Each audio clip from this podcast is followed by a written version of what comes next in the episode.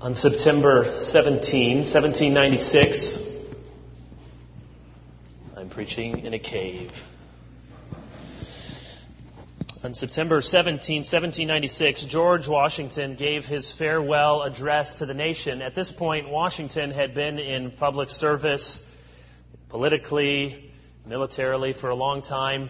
He had been in public service for 45 years, and this was toward the end of his second term as president, and he was nearing the end of his life.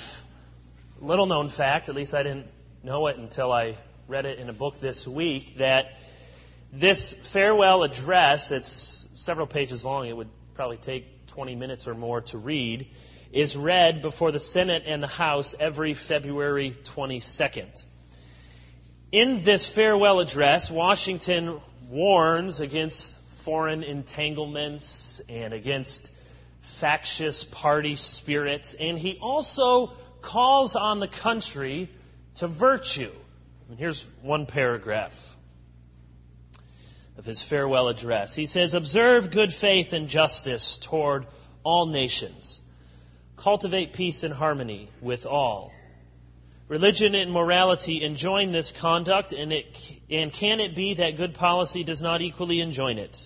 It will be worthy of a free, enlightened, and at no distant period, a great nation to give to mankind the magnanimous and too novel example of a people always guided by an exalted justice and benevolence.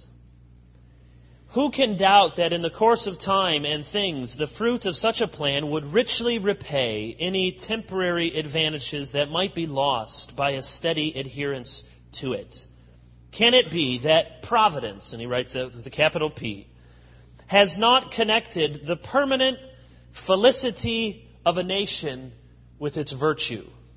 The experiment, at least, is recommended by every sentiment which ennobles human nature. Alas, it is rendered impossible by its vices." A number of things strike me in that paragraph. First of all, they used a lot of big words back then that we would not fit into our soundbite culture.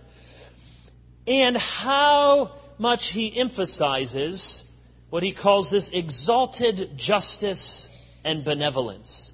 And certainly the American experiment has not always lived up to those ideals, but in many times and places it has.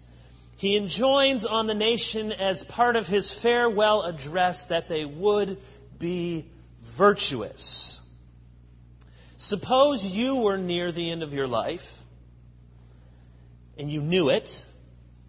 What final words would you want to leave? Suppose you had an opportunity to give your farewell address.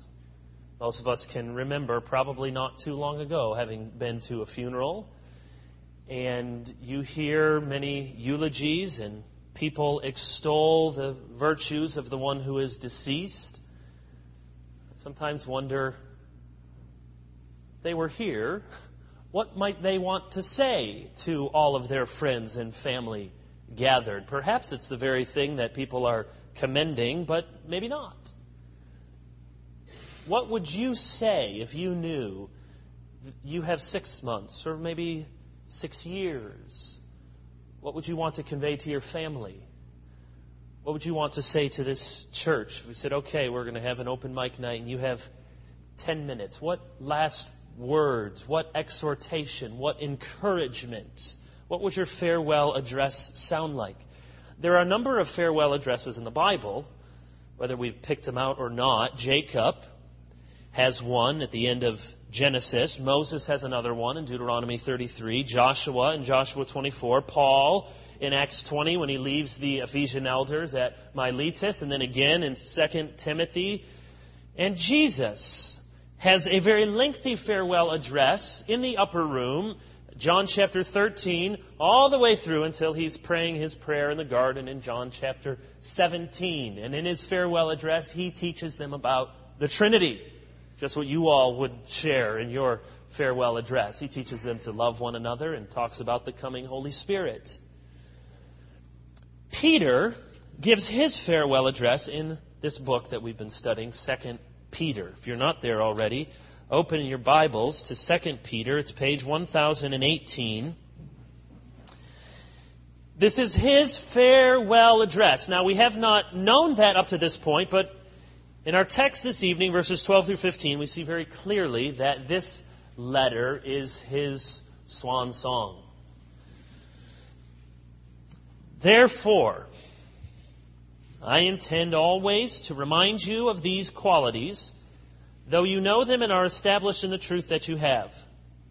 I think it is right, as long as I am in the body, to stir you up by way of reminder, since I know that the putting off of my body will be soon, as our Lord Jesus Christ made clear to me.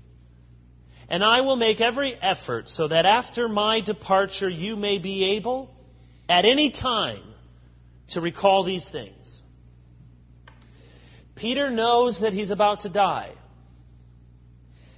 He says he realizes the putting off of his body will be soon. If you look in verses 13 and 14, in the ESV it renders it body. You see there's a little footnote 8 there, little superscript 8 next to body in verse 13, and you look down and it says Greek is tent. Skene, the word for tabernacle or tent. He says that I am in this tent, and then in verse 14, you know that the putting off of my tent is coming soon. And there's something to this metaphor. Think of a tent. Now, if you like camping as much as I do, you don't want to think about a tent, but you all think about fifth wheels and campers, but think about a tent. What is a tent? It's temporary. It's weak. It's destructible. I remember, after I graduated from high school, spending the better part of a week at Holland State Park in the middle of the summer with my friends in a tent. And these big storms would roll through. And I was probably 45 pounds lighter then than I am now. And I thought we might just blow away, me and the tent, barreling down until we crash into the water. I did not feel real secure in a tent. When you hear the sirens, it was a couple weeks ago we heard tornado sirens here. I just kept working. Figure I'm in a church, right? But you hear tornado sirens. You never hear the little crawler on the bottom of the screen, please immediately seek shelter in a tent. No, you get out of the tent, get out of the trailer park, find some place, go in the basement, away from windows, secure. A tent is weak. He says this body is a tent. You don't expect to live your whole life in a tent. A few times I've spent days in a tent, I've thought, I'm very glad I do not spend my whole life in a tent. 2 Corinthians 5, verse 1, Paul says something similar. For we know that if the tent that is our earthly home is destroyed, we have a building from God, a house not made with hands, eternal in the heavens. So you compare. Heaven is secure. It is an eternal dwelling. It is a strong building. This body is a tent. Now, don't misunderstand me that this means the body is bad. The body is good. We know that because God made the physical world and it was good, and we're going to have resurrection bodies. But these present earthly bodies are only temporary.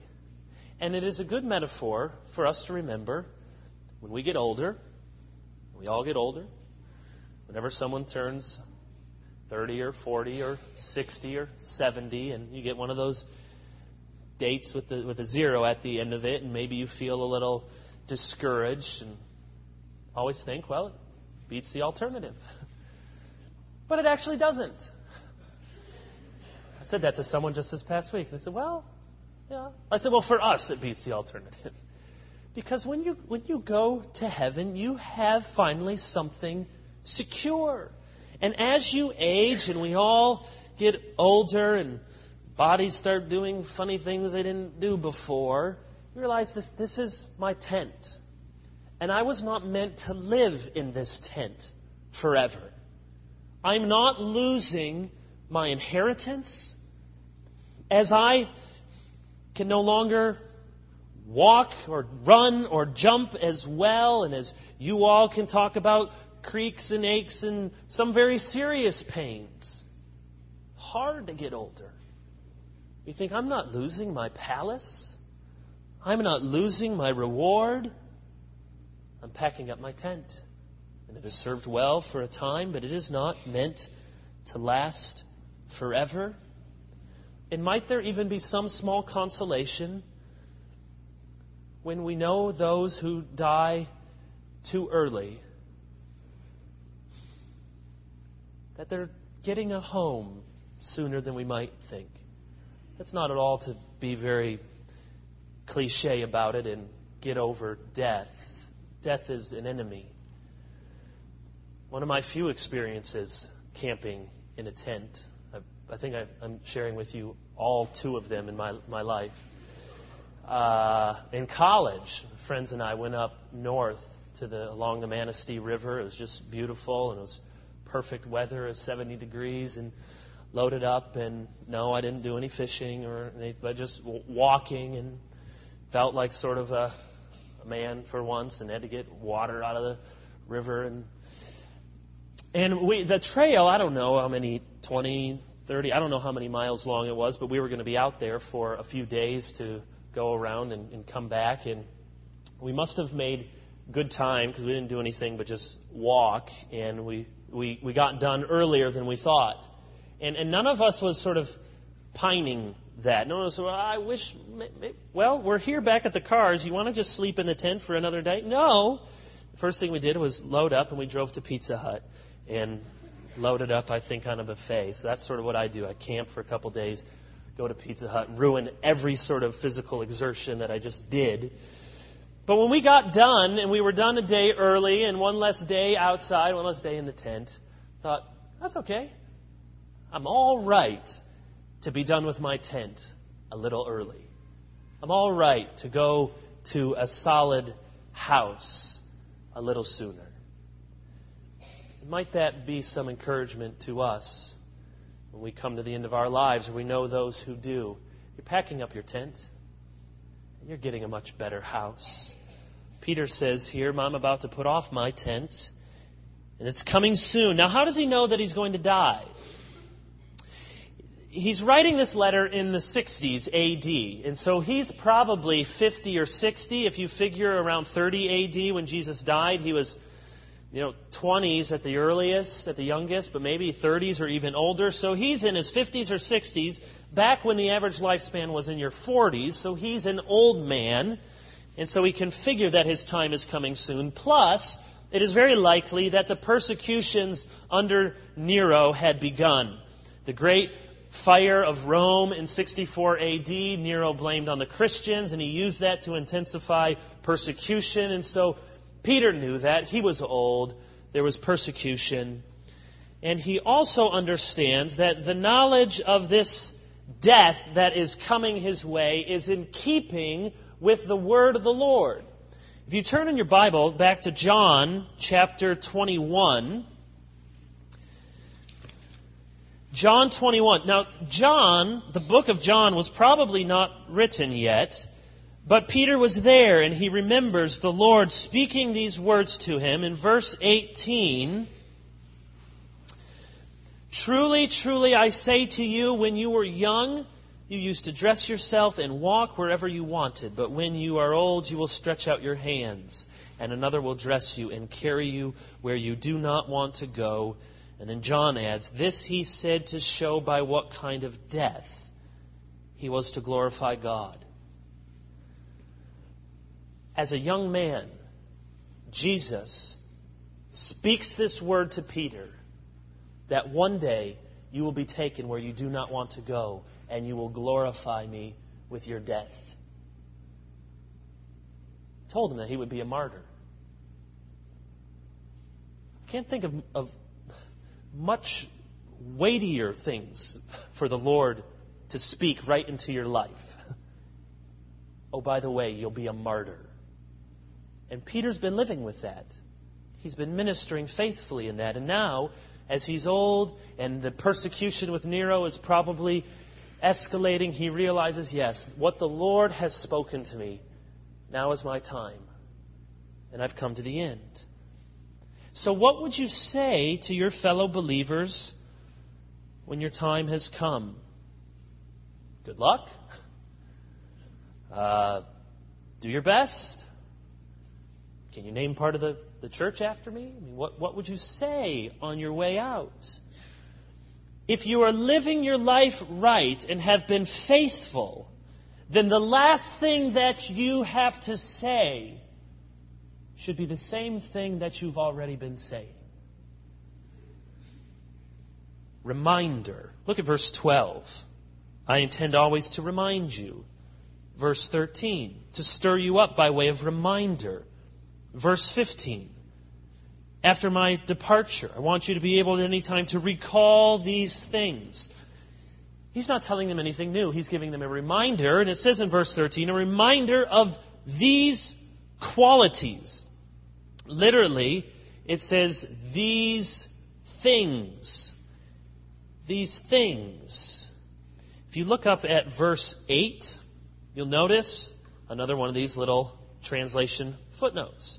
For if these qualities, and then you go to the bottom of the page and you see under the 6 there, Greek, these things, also verses 9, 10, and 12. So the Greek word is just things. It's actually just the word for these. So you sort of, translators are, well, what are the these? And in the context of verse 8, it's these qualities, these virtues of knowledge and self-control.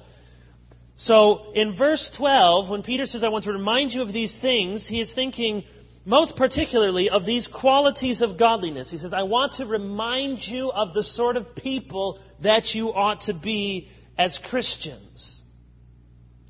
But I think that these things can also be broadened to look at all of these things that Peter includes in this letter.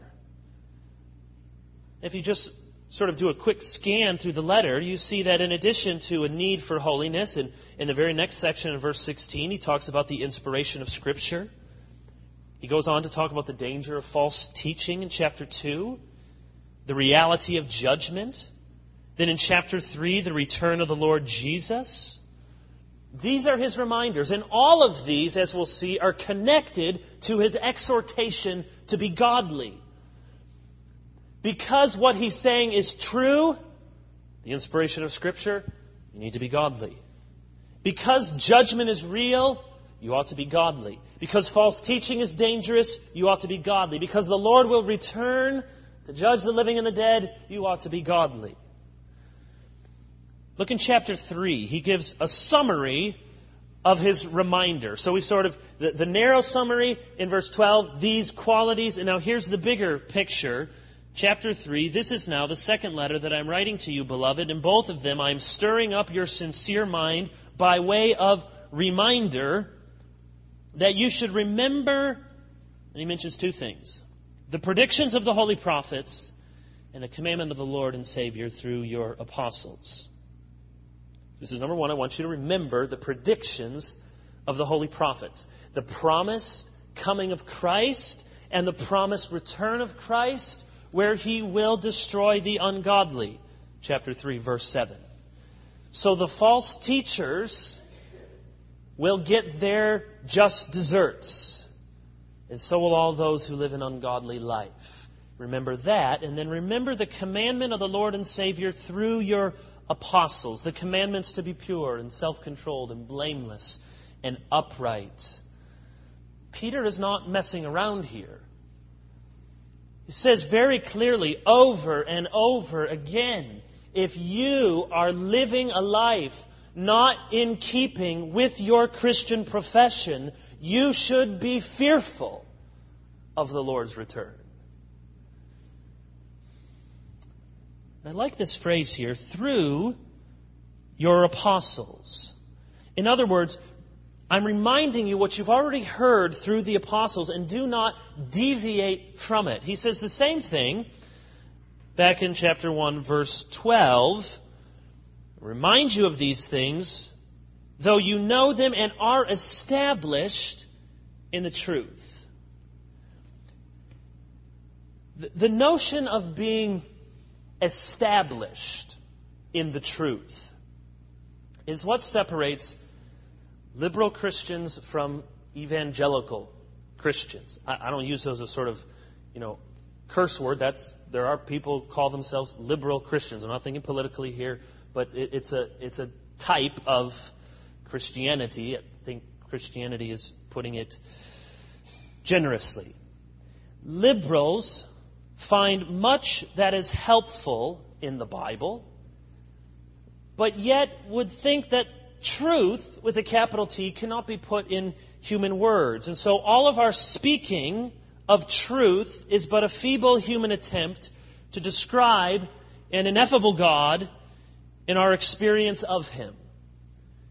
And so traditional liberals have often used metaphors like the kernel and the husk. So there's a little kernel of truth, and then in each new culture and age, there's a new husk that gets put around it. Or there is this experience of God where we have this absolute dependence upon God, and that experience of Him gets variously translated in different cultures and in all sorts of different ways. Or there are springs on a trampoline, and you bounce, and the point is just that you bounce, and the springs can be interchangeable.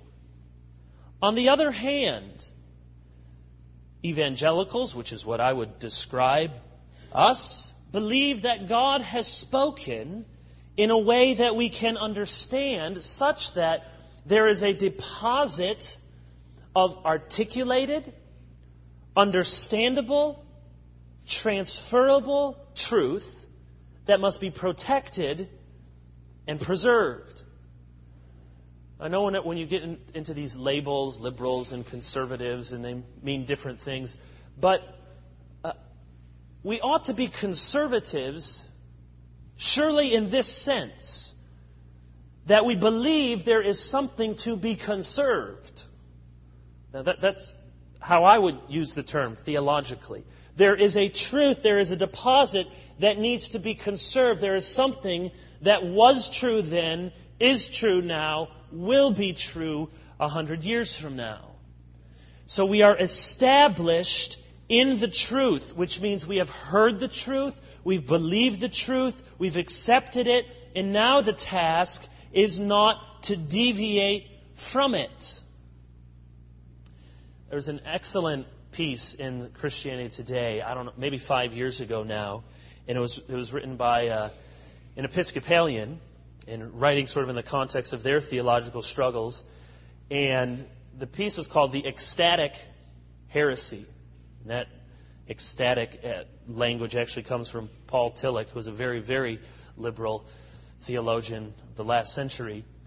And in this piece, he argues very deftly the difference between orthodox theology and what he calls this ecstatic heresy. That in this ecstatic heresy, you do not believe that you really can know truth or appropriate truth or put it in human language, but all you do is variously describe your experiences of God in different ways. Versus an orthodox understanding, which believes God has actually spoken. Words have meaning. We cannot fully know God. We cannot exhaust our knowledge of God, but He can speak to us in meaningful ways so that there is a truth that can be preserved. Before Christmas, I wrote a blog on our... I have a blog that I do most every day, and then there's one that I do with some other people in the RCA, and I just put something on this other blog about the virgin birth and about how vital the virgin birth is to orthodoxy and to our faith and to Scripture's testimony. And there was a whole lot of comments after that. And one of the strains from one individual which was questioning the virgin birth. Now, he did it in such a way that he said, I'm just throwing out a question, just a question, just want you to know. And so then when I came back, he said, all I was doing was asking a question. I said, no, you were making a statement with your question. But his point was this. He said, What's really important to me is not so much that Mary was a virgin, but the part where she says, with God, all things are possible. That's the point for me when the Lord says that. So the point of the virgin birth is not whether or not she actually was technically a virgin, but that God can do amazing things in amazing ways. And as I tried to, futilely argue in a paragraph in the comments section, I said, yes, but did anyone in the first century understand it that way? Did anyone writing in the Scriptures, did anyone in the early church understand it? No, they actually believed that Mary was a woman who had not had intimacy with a man. Well, I don't know if that was or wasn't the case. He said, what matters to me is that God can do impossible things. That is this sort of ecstatic heresy. What matters is a sort of just a lesson that I can draw from it, and whether or not God has spoken clearly or plainly is beside the point. Peter says, you are established. You have the truth. You're rooted in it. And he wants to warn them because it is dangerously easy to lose the truth. How? Well, there are many ways. You find new and attractive ideas come along. It's possible to be lax with definitions. And it's also possible to be overly rigid with theological definitions. That is another danger. But the natural drift is away from orthodoxy because it is always easier to allow more than less. It is also very easy for us to get lazy with our holiness. See, it's not just about, are we getting our doctrine right? How are we living? Are we living out the truth? And one of the things that happens, this life and doctrine are always connected. If you start living in this wrong way, you better believe that sooner or later a change in your theology will come along, because there is always this pressure in the human heart to find a worldview that justifies the way you're living and the way you're thinking. So one leads to the other. And perhaps most common, we simply forget the truth. Our memory slips. The truth fades. Sharpness gets dull. And so we need reminders. Think of in Peter's day, no one had this. And not just because it hadn't all been written, but most of them couldn't read. Books hadn't been invented. There were scrolls. They didn't have Bibles in their homes. They had no ancient creeds that were written down that they could consult. They did not have, believe it or not, Wayne Grudem's systematic theology on their shelf to just sort of pull off. And what does Grudem have to say? They had none of that. They had to be remembered. They had to be reminded. And we need reminders just as much, even though we have books and we have lots of history and lots of information and we have multiple Bibles lying around our house. Our problem is too much information. They're always bombarding you. New images, new ideas, new information 1,000 times a day. And if you do not think you need to be reminded of the truth, then you are very, very close to losing it. If you would indulge me to quote from myself for a moment, just this paragraph. The only thing more difficult than finding the truth is not losing it. What starts out as new and precious becomes plain and old. What begins a thrilling discovery becomes a rote exercise. What provokes one generation to sacrifice and passion becomes in the next generation a cause for rebellion and apathy. The people in this country least excited about any sort of doctrinal precision or reformed theology are folks who grew up in the RCA and the CRC in Grand Rapids, Michigan. Because they had it. Now maybe they got shoved down their throats. Maybe they didn't see it lived out. All sorts of reasons. The only thing harder than finding the truth is not losing it. Why is it that people who grow up in the church are often less articulate about their faith than the new Christian? Why is it that those who grow up with creeds and confessions are usually the ones who hate them the most? Perhaps it is because truth is like the tip of your nose. It is hardest to see when it is right in front of you. The chief theological task now facing the Western church is not to reinvent or to be relevant, but to remember. To remember the truth the faith once delivered to the saints, to remember the truths that spark reformation and revival and regeneration. I hope one of the reasons you come back on Sunday night is to be reminded. I mean, certainly, many of you have heard me hundreds of times, and you know the inflections in my voice and the things I do with my hands. And I mean, all I came up with today is two stories about tenting. That's the best I could do that maybe you hadn't heard before. But I take some comfort in the fact that we both need reminders. And while there are some preachers who say the same things in the same boring ways, there are just as many who are looking for all sorts of new things. You know who gets bored with preaching first? The preachers. They run off after other things.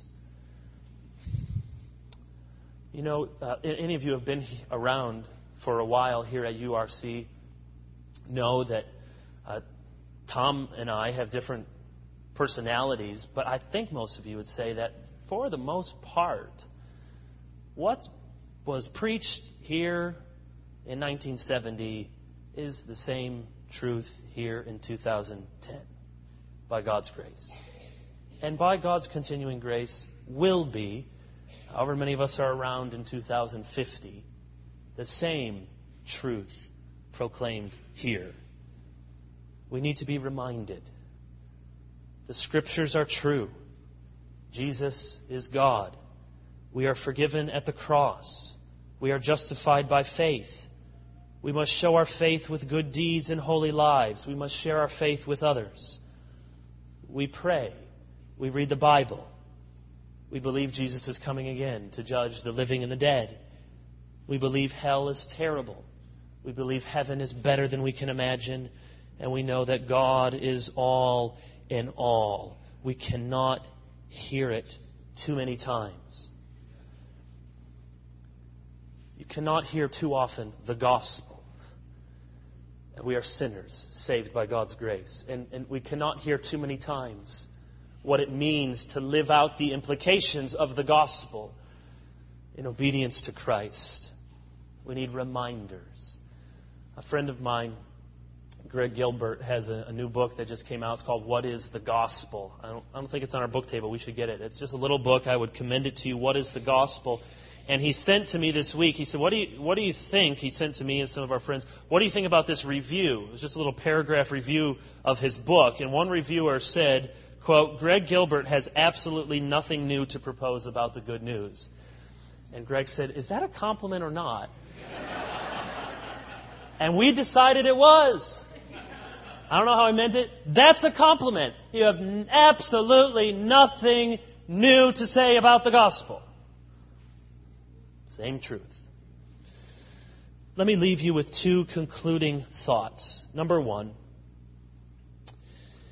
the best way to leave a legacy is to promote the truth. To promote the truth. The truth will outlast all of us. Look at verse 15. I will make every effort that after my departure, when I'm gone, when the tent's put aside, back up in the box, I'm in heaven, in my eternal dwelling. When I'm gone, I want you to be able to recall these things. And that's why he wrote a letter. That's why he reminded them. And isn't it amazing by the gift of a book that Peter still teaches? These things are still being recalled. Will the things that you are most concerned about in life matter in 50 years or 50 days? And maybe you think, well, that's easy for you to say, Pastor, you're a preacher, you preach, yeah, of course that's going to matter. I sell hot dogs. Okay, what if you sell hot dogs? You say, well, that's not going to matter. Well, How do you treat people? How do you go about your work? What is the motivation for what you do? There's all sorts of underlying things. You may say, well, hot dogs. There's truth somewhere underneath hot dogs, if you know how to do it and how to find it.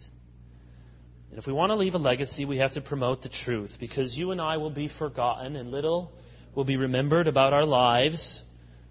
But the church will continue. And the truth will still be the truth. We can decry institutions all day long, but it is the institution of the church that continues and is, as Paul says in First Timothy, the pillar and support of the truth.